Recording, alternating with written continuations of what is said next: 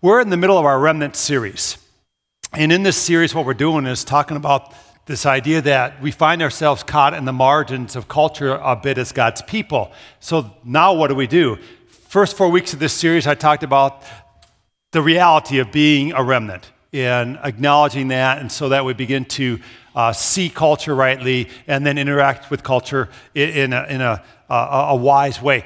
The, the next four weeks of this series, and, and we're in the middle of that four weeks right now, we're talking about some virtues that we need to live out in order to uh, significantly impact the times we find ourselves in. And today we're in the second week of that, and we're going to talk about the virtue of civility. And basically, this is a subset of the Great Commandment. In the Great Commandment, we're told by the Lord Jesus that the first thing we ought to do is love the Lord our God with all our heart, soul, mind, and strength. And then he said we're to love our neighbor as ourselves.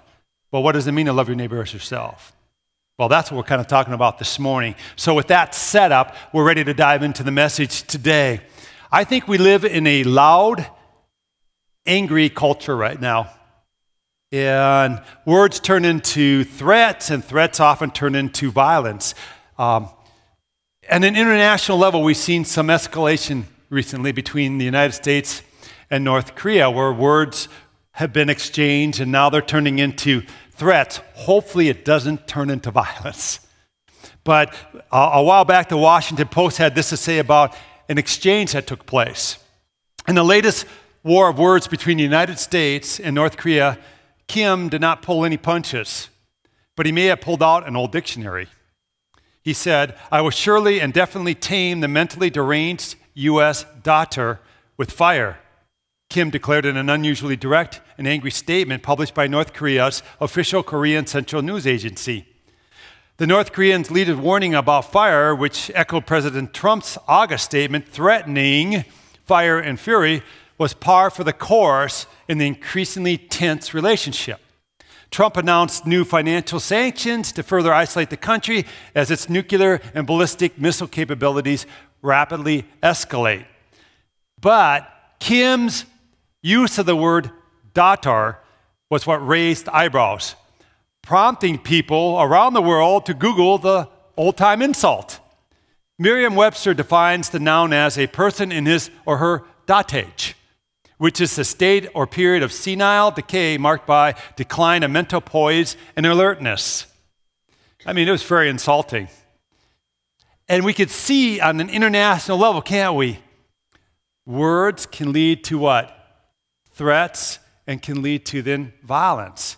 The world tends to escalate. There tends to be this incivility that's taking place. And this kind of angry, threatening exchange is by no means limited to the level of nations. It's a far too common everyday exchange that takes place. It just seems that our culture today is less patient than it used to be. At times, what I think is going on are people are just 100% unaware of anyone around them.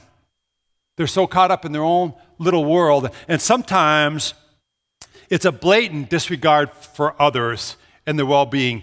I don't, I don't think it's much of a stretch to say that we live in times where incivility is on the increase. So I would say we have a state of the nation going on that could be summarized this way People have a tendency to think of themselves but not others. That's the state of the nation that we live in right now. This is the root, by the way, of incivility when you just don't think of others. You think of yourself, but you really just don't give any thought to anybody else.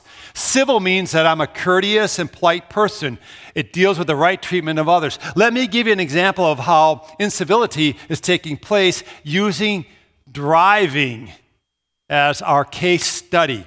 I want to begin with a picture that says it all. So they'll throw the picture up here, there you go. Picture's worth a thousand words, right? That definitely was. And look, the guy in the car looks like he's actually enjoying it. Look at his face. This is incivility, you know, in a picture format. Think on this with me for a few moments when it comes to driving, how incivility can be demonstrated. If you pull out, now I know none of you would do this, okay? So, first of all, I'm not thinking of anybody here. Just want you to know that.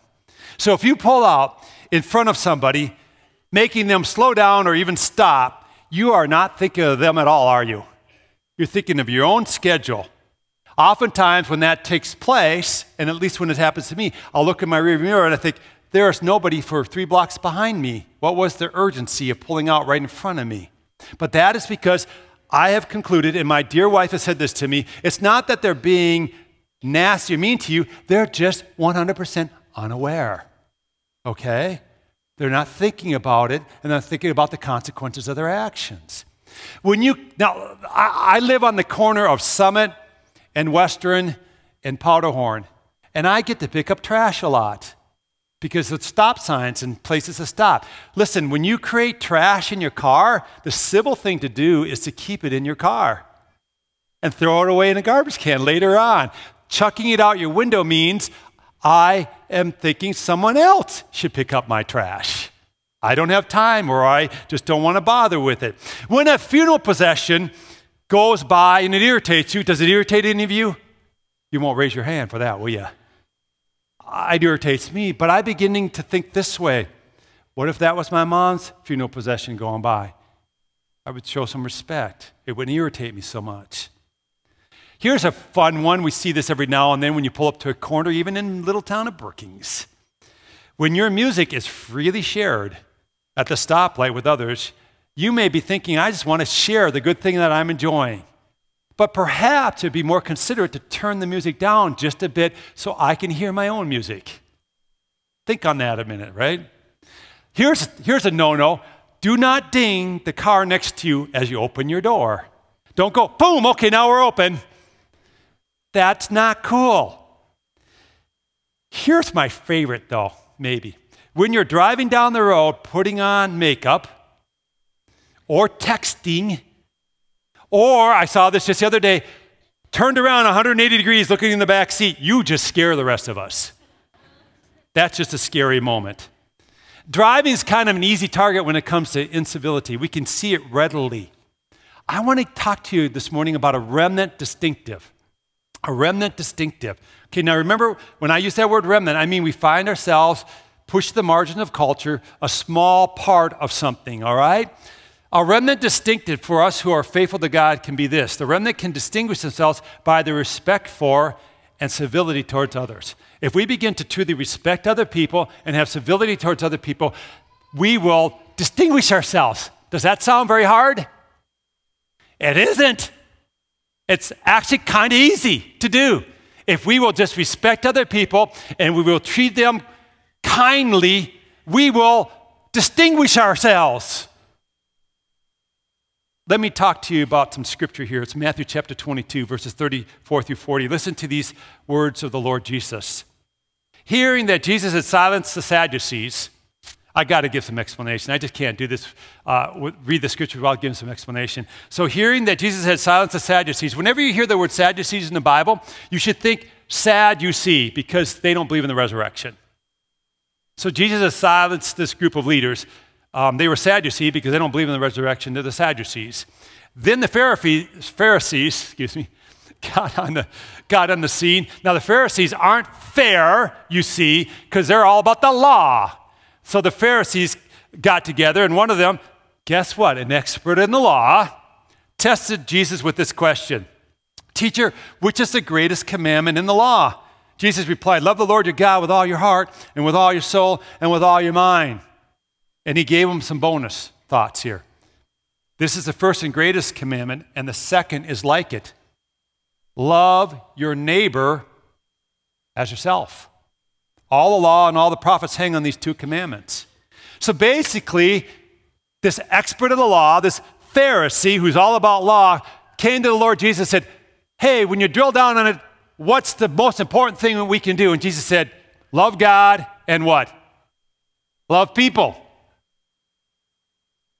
Here's what we're talking on this morning loving people. What does that look like? When Jesus tells you and I, love other people, does that mean we go around hugging them? I pray not.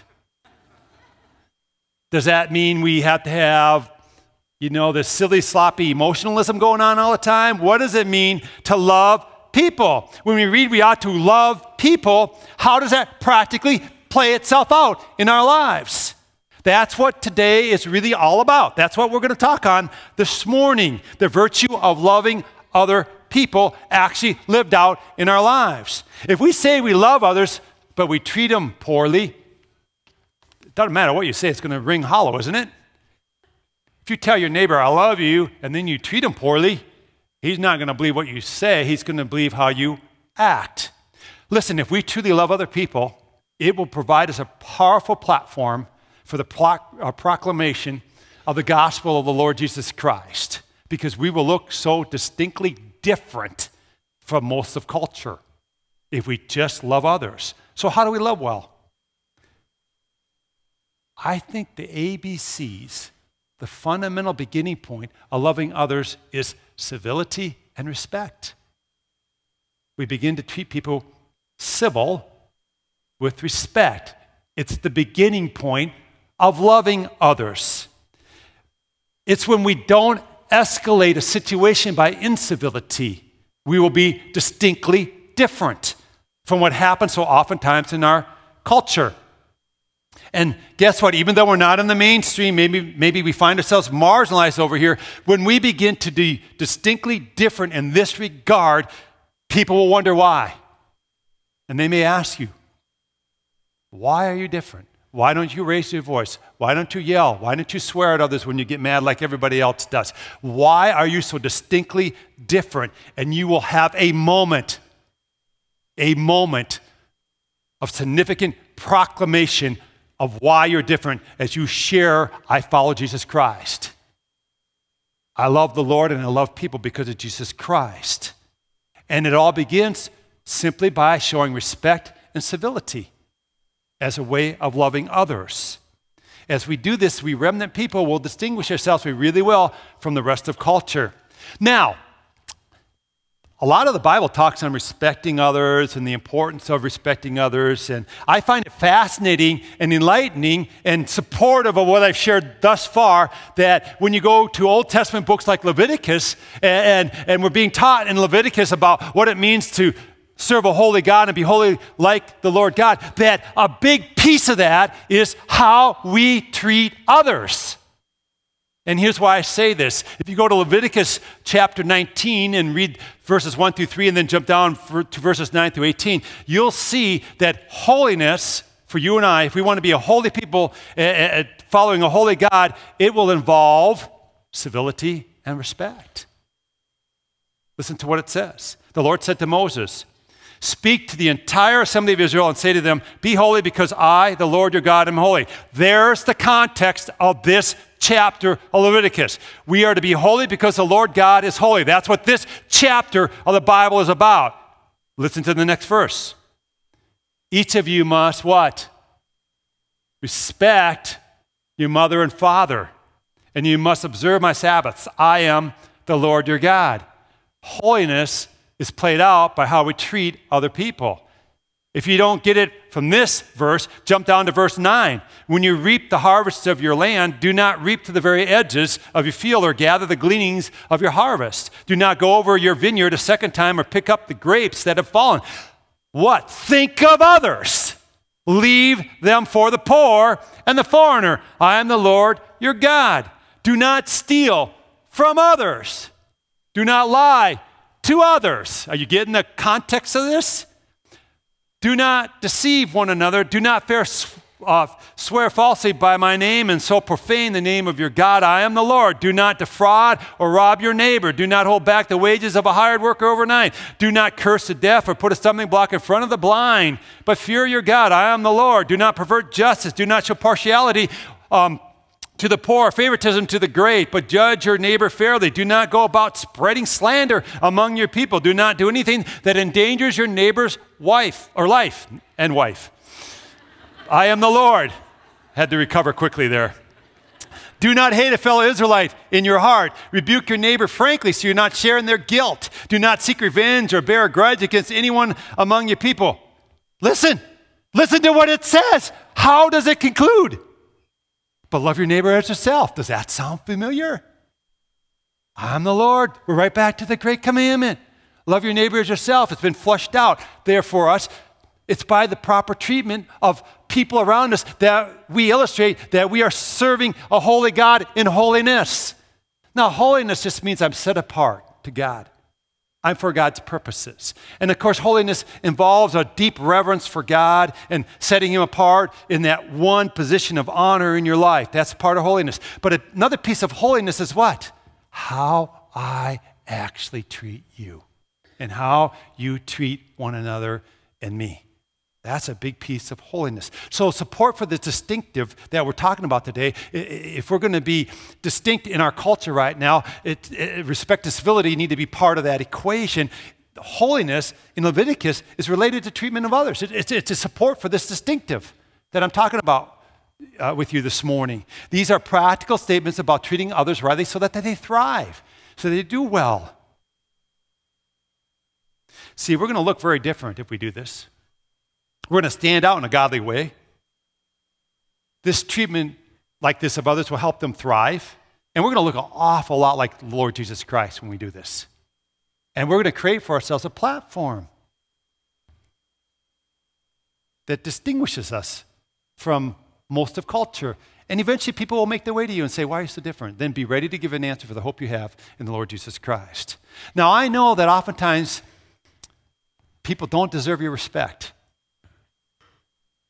Sometimes people be downright rude to you. Hear this, please. We don't treat them because they merit it this way.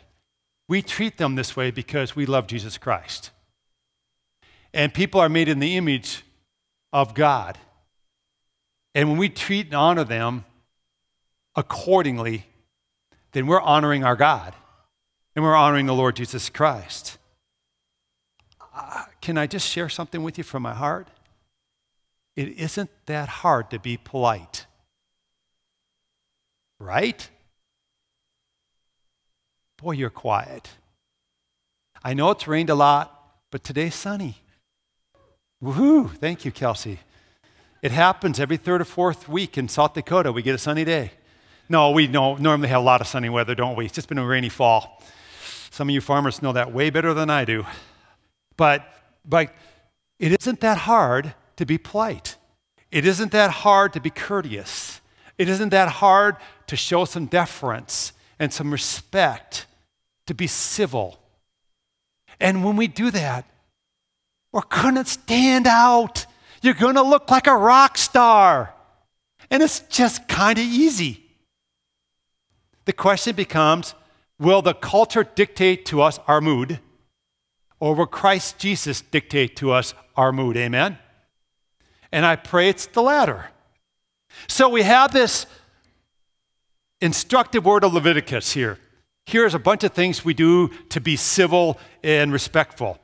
Then we get to the New Testament, and the Lord Jesus Christ takes these kind of external laws and, and you know, that kind of more external look at, at, at, what it means to be a follower of God, and he brings it right to where the heart to more of a transformative kind of understanding. And that's where I want to go here next in the message with you this morning. I want to go right to Matthew chapter 5, and I want to begin to talk to you about our hearts because our hearts need to really, really actually care about other people and how we treat other people. So listen to what Jesus teaches in Matthew chapter 5, verses 21 through 26.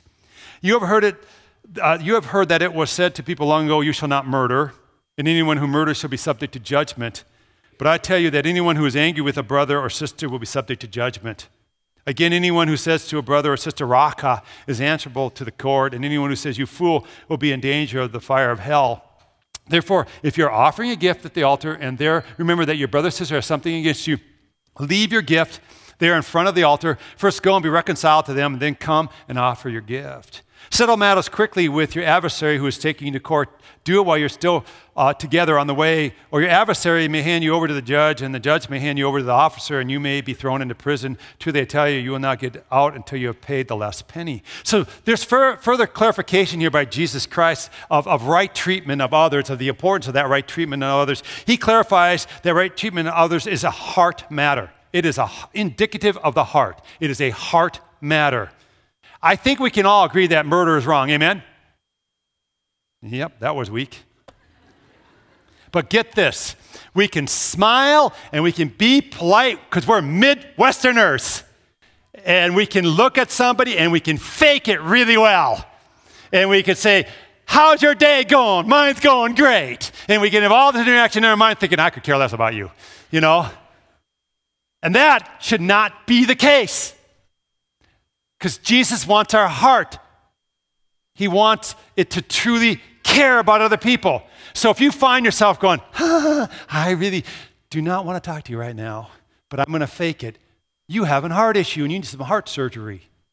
You need some transformation to take place.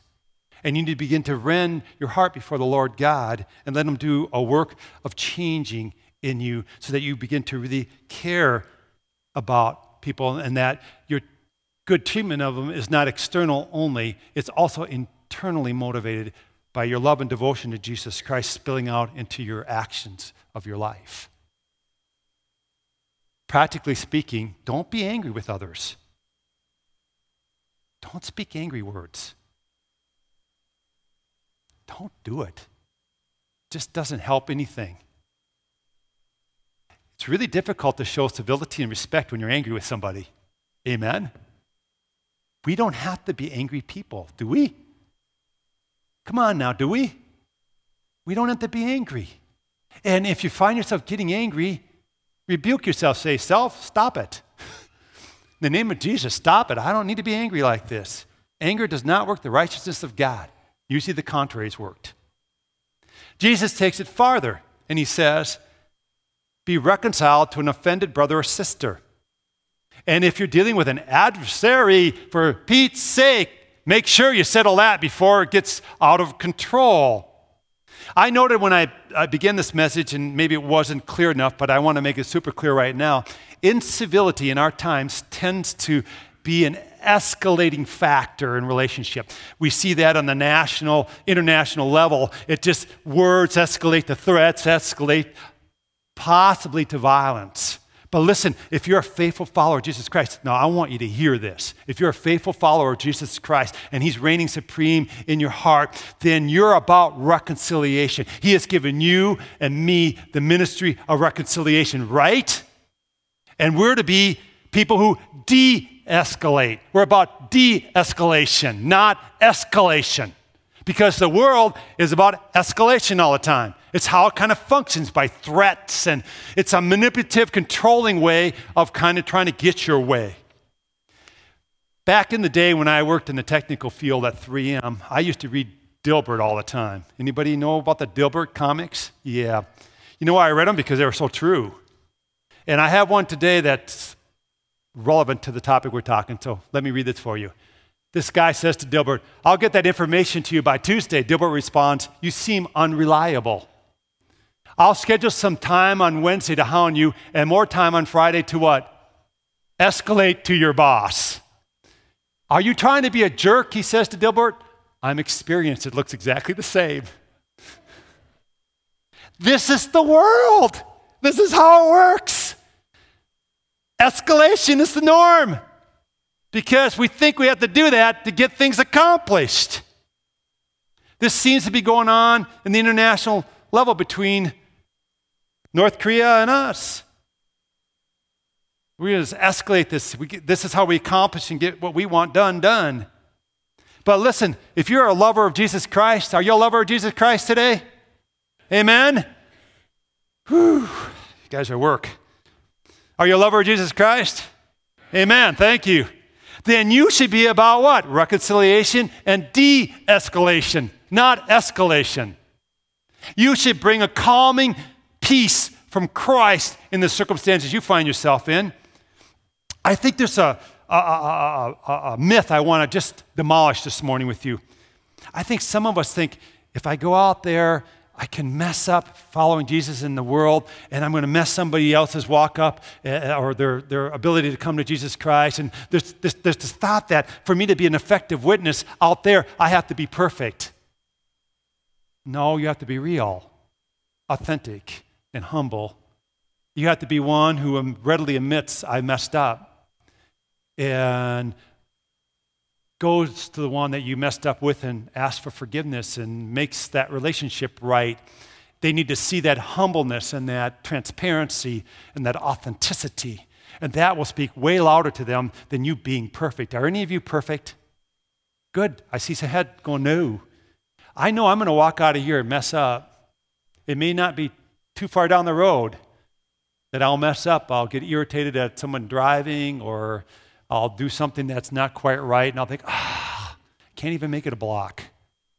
It's not about perfection, it's about a heart rendered unto Jesus Christ that's humble and authentic and it's willing to go to others, even our adversaries and even our enemies, and say, I was wrong, and, and have that spirit of reconciliation and had that kind of de escalation attitude. That's what the world needs to see.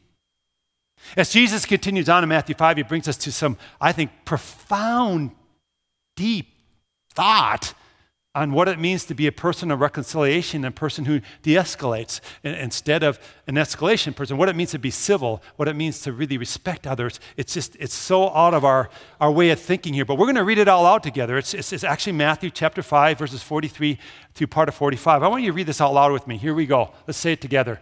You heard that it was said, Love your neighbor and hate your enemy. But I tell you, love your enemies and pray for those who persecute you that you may be children of your Father in heaven. Woof, duh, huh? This is talking about what could be if the people of God are really captured by the Lord Jesus Christ.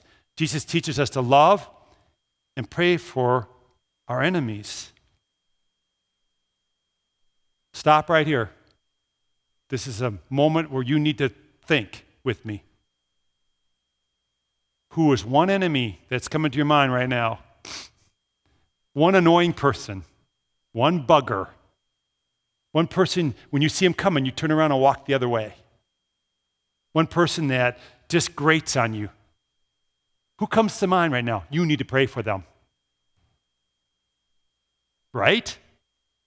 You need to begin to intercede for that person. Do this exercise. I'm sure you can think of one. If not, you will be able to.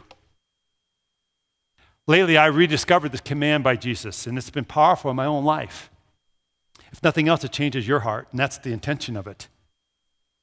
Whenever I've been offended or attacked, whatever may be the case, every now and then I get a nice anonymous note, or I call it the flyby edifying remark, you know, kind of thing, and you go, Really? I have purpose to pray for that person. And it isn't a prayer like this get them, God. Don't pray like that. I don't think God will answer that prayer anyway. It's a prayer that goes something like this I, I just pray that you bless that person, God, that you fill them with your Holy Spirit, that you really begin to do a great work in their lives, and that you blessing them. See, I want to speak blessing to them, not curses to them. So if you want to get on my prayer list, you can be a bugger. Don't do that, please. I rather pray for you out of the light of the heart, not the heaviness of a situation. But you know why we pray like that? It changes us. It changes our attitude so that we have a different attitude towards even our adversaries or our enemies. We begin to see them differently, and God does this transforming work in our hearts when we begin to pray for our adversaries and our enemies and those who are despitefully misusing us and slandering us and saying all kinds of things, it changes you. Amen? It changes your interaction and your heart attitude. I love Philippians chapter 2. It's one of my favorite chapters of the whole Bible. And I love what verses 3 through 4 tell us. It says this Do nothing out of selfish ambition or vain conceit. Rather, in humility, value others above yourselves not looking to your own interests, but each of you to the interests of who? Others. There's civility. There is what it means to love your neighbor as yourself. There it is. It's to look at their interests above your own. So here's a reflection question I want to leave you with this morning. What kind of impact can we have, can you have, as a remnant if it's on holy living? Honoring others instead of a focus on getting out of the margins and getting back to what we think is the powerful position in culture. Now, when I use that word holy living, here's what I mean loving others.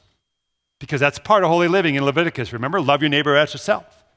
And that means that the ABCs of that is beginning with what? Respect and civility. We can begin by showing respect and civility to, even if they don't deserve it, we do it because we love Jesus. And it's the way we respond, not because a person merits that response from us. How different would the church look if we did this, first of all, with one another? Amen? And with others we rub shoulders with.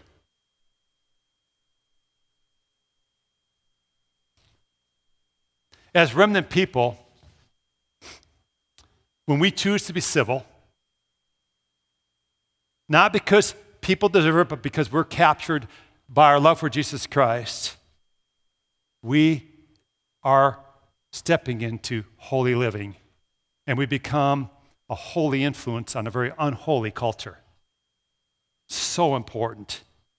You are called by Jesus to be civil in the midst of incivility. This is a tangible way that we love other people. And it make, make all the difference in the world. Don't ever undersell. undersell.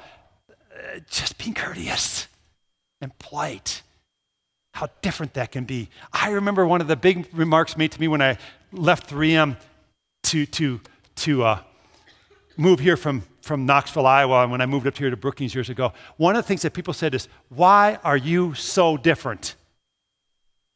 You don't swear at us. You don't get mad when situations don't go the way they should go. You look at people. Guess what? All I was doing was what? Being civil, treating others like they matter. And I thought, this is easy. We can do it. You can do it. Amen. You can do it. Amen. I want you to say this I can do this. Ready? I can do this. I can be a civil person.